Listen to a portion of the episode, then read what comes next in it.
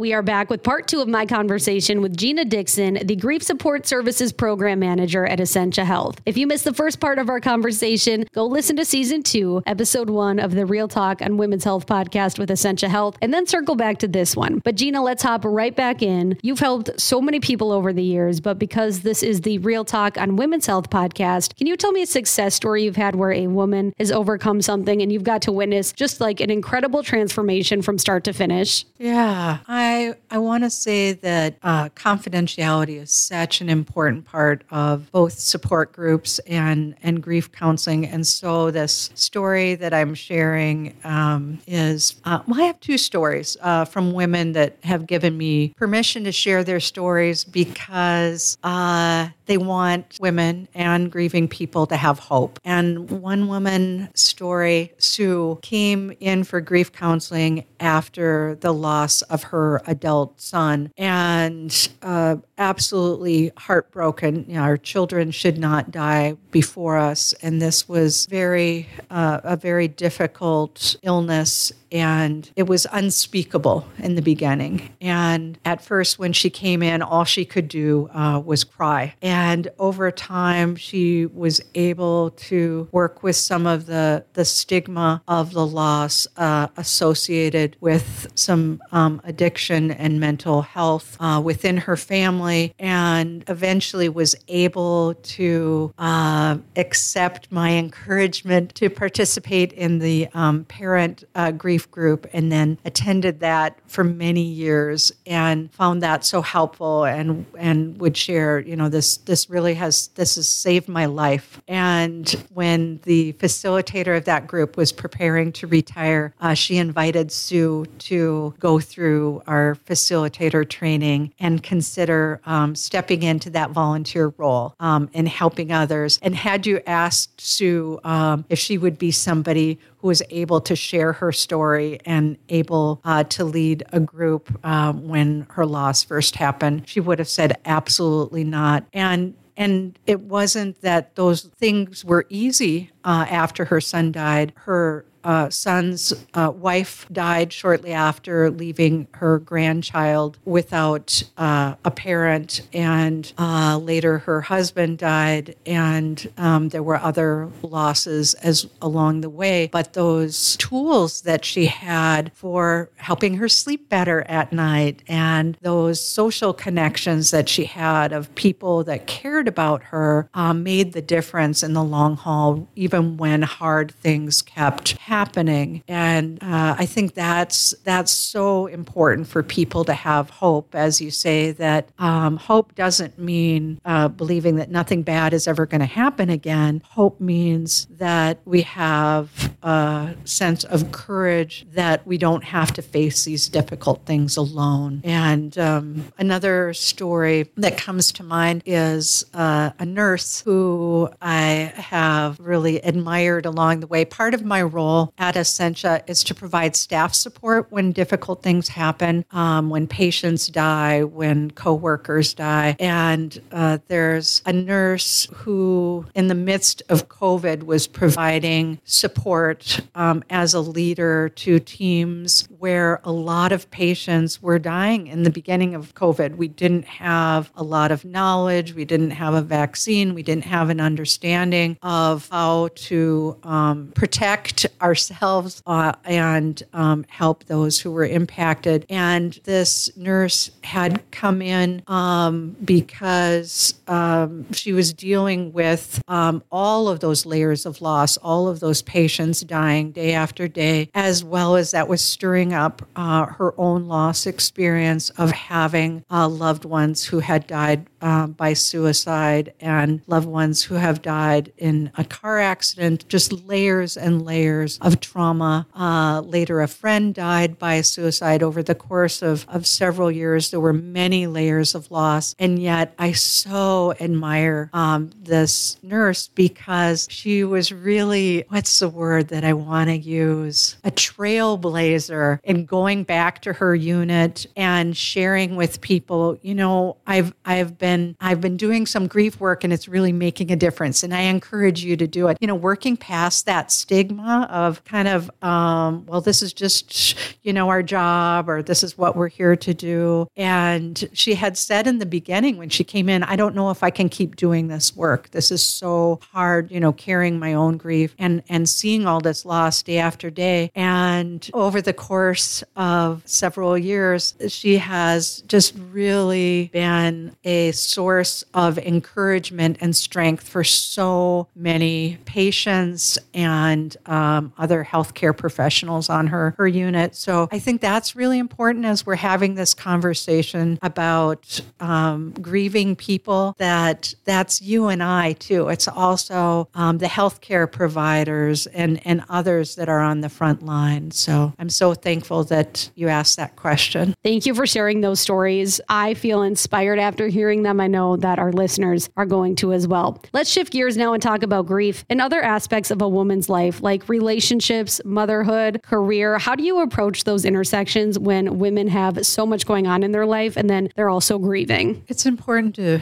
meet people where they're at. So, part of grief counseling is that together we create goals of if this was um, everything that you hoped grief counseling could be, what would be different in your life? And so while there may be many, many hopes that a person has, or many, many ways that their grief is impacting, I think starting with a handful of things that Maybe it's sleeping better or managing panic attacks or being able to tell my story, whatever someone's hope is, to build on that over time, because that's a piece that's so overwhelming with grief. Like you say, that um, we still, you know, people after they've been meeting with me go on to work or go pick their kids up from school. So I think goal setting can be part of that manageability and just being really gentle with yourself of knowing that you don't have the normal resources that you had before this event happened, before you started having to relearn your world without the person alive in it anymore and being able to, you know, focus on those different areas a little bit at a time and realizing that, you know, that cognitive fog of having a hard time thinking or remembering is part of the grief experience. And that lasts a while. You know, we talk about uh, grief coming in waves, but that first wave of shock, really, for most people, that's not the hardest part. The kind of numbness carries them through, uh, and down the road, feeling more more angry and you know whatever else. So having some tools to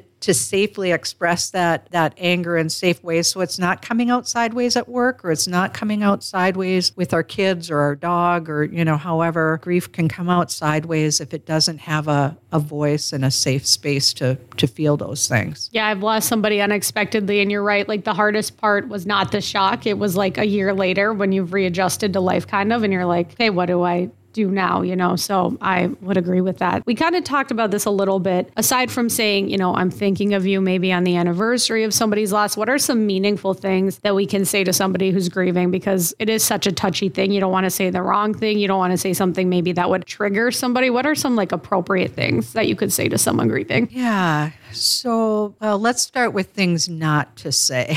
yeah, that's a good one. That was my next question because okay. I'm always worried about saying the wrong thing. So then maybe at times I won't say anything because right. I don't want to, you don't want to trigger somebody or hurt somebody that's already in pain. Right. So we don't want to say anything that is dismissive. Uh, we don't want to say, I know just how you feel, because even if I'm supporting someone who's also experienced the death of a parent to suicide, or who has also experienced miscarriage, or the death of a sibling to addiction, or, you know, any of the other losses that I've experienced, I still don't know their loss. And so when we make it about us, um, that, that diminishes the unique love and relationship and the unique hardships that they have in grieving that. While, you know, these sort of sentiments or platitudes are well intentioned, anything that's trying to take somebody's grief away or make it better is going to fall flat. And so avoiding, you know, God has a plan. The the grieving person maybe believe that and if that's comforting for them, that's great. But we don't want to impose our beliefs on other people. So we want to avoid anything that imposes our values or our beliefs um, or minimizes. We I'm trying to think of other things that people say. Uh, anything like you shouldn't feel. You shouldn't feel guilty. You shouldn't feel angry. Um, you need to move on. It's time that you're happy again. We don't want to, again, impose timelines or expectations on the grieving person because we're uncomfortable with their grief, right? That's mm-hmm. that's never helpful. And so it is better to show up and say very little and listen rather than anything that we think is going to make it better, right? I think that's a different way of, of showing up with humility. Um, better to say, I love you, I care about you, this sucks. you know, whatever your language is that is genuine and honest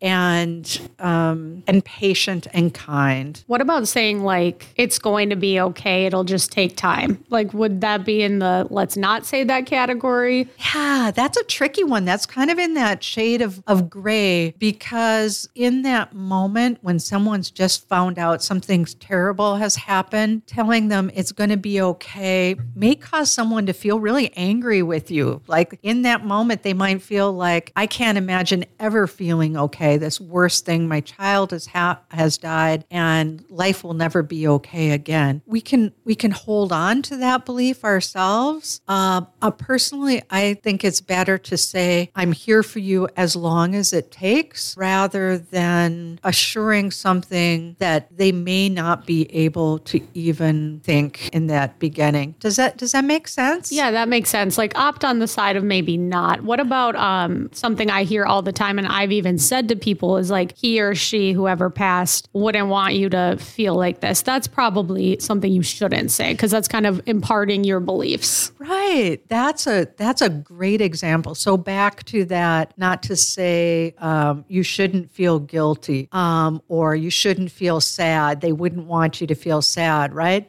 Um, saying that has never taken somebody's guilt or sadness away. It just causes them to feel like you're not a safe person to talk about their guilt or sadness with, right? Right. Um, and again, it's good intention. Like we want someone to feel better. We want um, them to have hope. Really, what it is, is it's denying their reality. And so, better to say it's okay to feel what you're feeling. It's natural to feel guilty. And I saw how beautifully you cared for your mother. Or it's natural to feel guilty when someone dies by suicide. And, you know, there are people that can support you in that and you know help you work through over time whether that's a support group or so i'd say meeting people where they're at you know all those feelings are natural and normal um, would be a better way to go than to try to deny or dismiss because we're uncomfortable with their their sadness or their guilt or their anger. Yeah less is more less is more. Final two questions here. Aside from being there for people letting them know that you're a safe person to talk to what are some other easy ways that we can console somebody somebody who's grieving. And you touched on, you know, bring them dinner, see what they need if they have kids, try to help out. Um, what are a few other ways that maybe we can help somebody who's grieving? Yeah.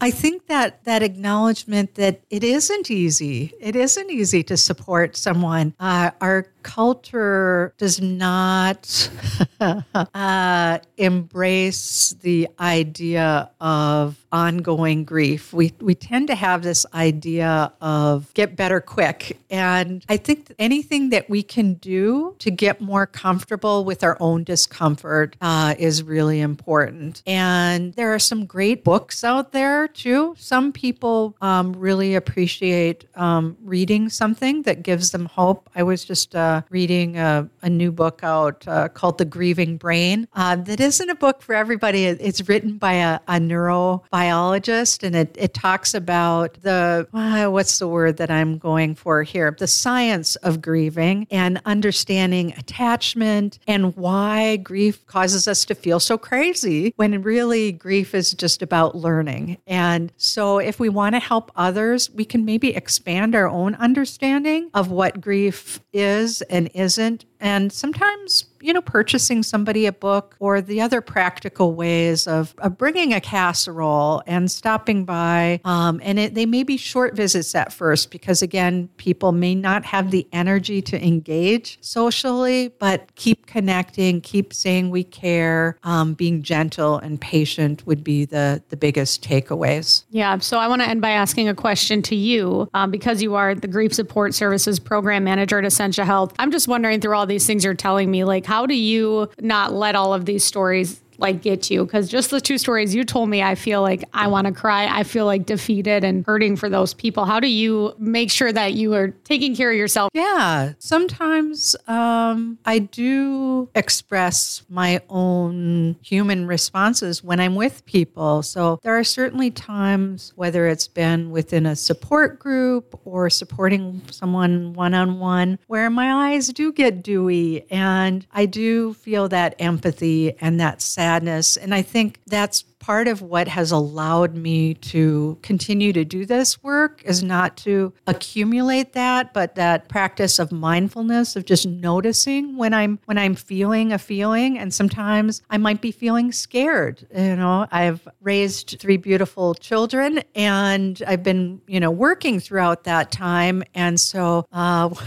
one of the nicknames uh, that i got over the years was OSHA mom uh, because in any given situation i would there making sure kids had life jackets on or helmets or, you know, whatever other kind of safety equipment that might uh, mitigate disaster. And so for me, having a sense of humor at times when I recognize that um, that vicarious trauma, these uh, tragic stories that I am privilege to journey with people um, can also affect my worldview that I hear and know things that maybe other people, that's just not part of their awareness that, you know, bad things can happen to good people. And um, part of my role is to help train, you know, the next generation of grief therapists and support group facilitators. And so a lot of what we talk about is mindfulness and being aware of how our own stories do intersect with the stories that we're hearing and how do we take care of ourselves. There have been periods of time um, when I have received therapy myself. Um, my uncle died by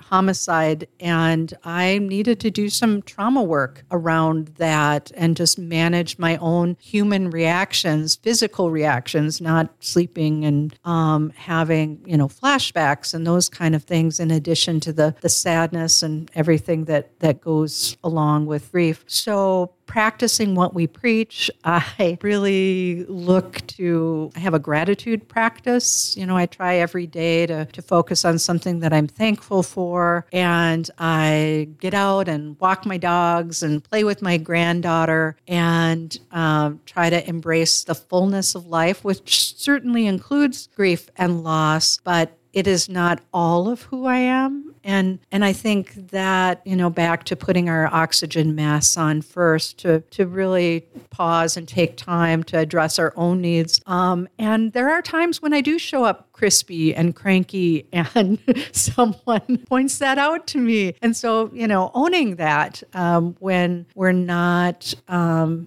taking responsibility for um, the things that we have within our control. I, I, was in a therapy session with someone the other day uh, that had heard some very bad news that the person that had um, murdered their loved one was going to be eligible for parole. And in the shock in the midst of that, it happened at a time um, when she just couldn't pick up the call phone and call me. And she said, I thought, what would Gina say right now? And she said, All right, I can take a breath and focus. What do I have control over? And I really practice that in, in my own life of when things are are scary or hard, I can take a breath and, you know, focus on what little piece of the puzzle do I have control over right now. Yeah, those are some great tips I'm definitely going to hold on to uh, moving forward. But Gina Dixon, the Grief Support Services Program Manager at Essentia Health, I cannot thank you enough for being my guest on not just one episode of the Real Talk on Women's Health podcast, but two episodes. I also want to mention if you want more information regarding no cost grief support groups and other grief resources offered at Essentia Health, you can call 218 390 9777. You can email griefcenter at essentiahealth.org or you can visit essentiahealth.org. Thank you for listening to season two, episode two of the Real Talk on Women's Health podcast with Essentia Health.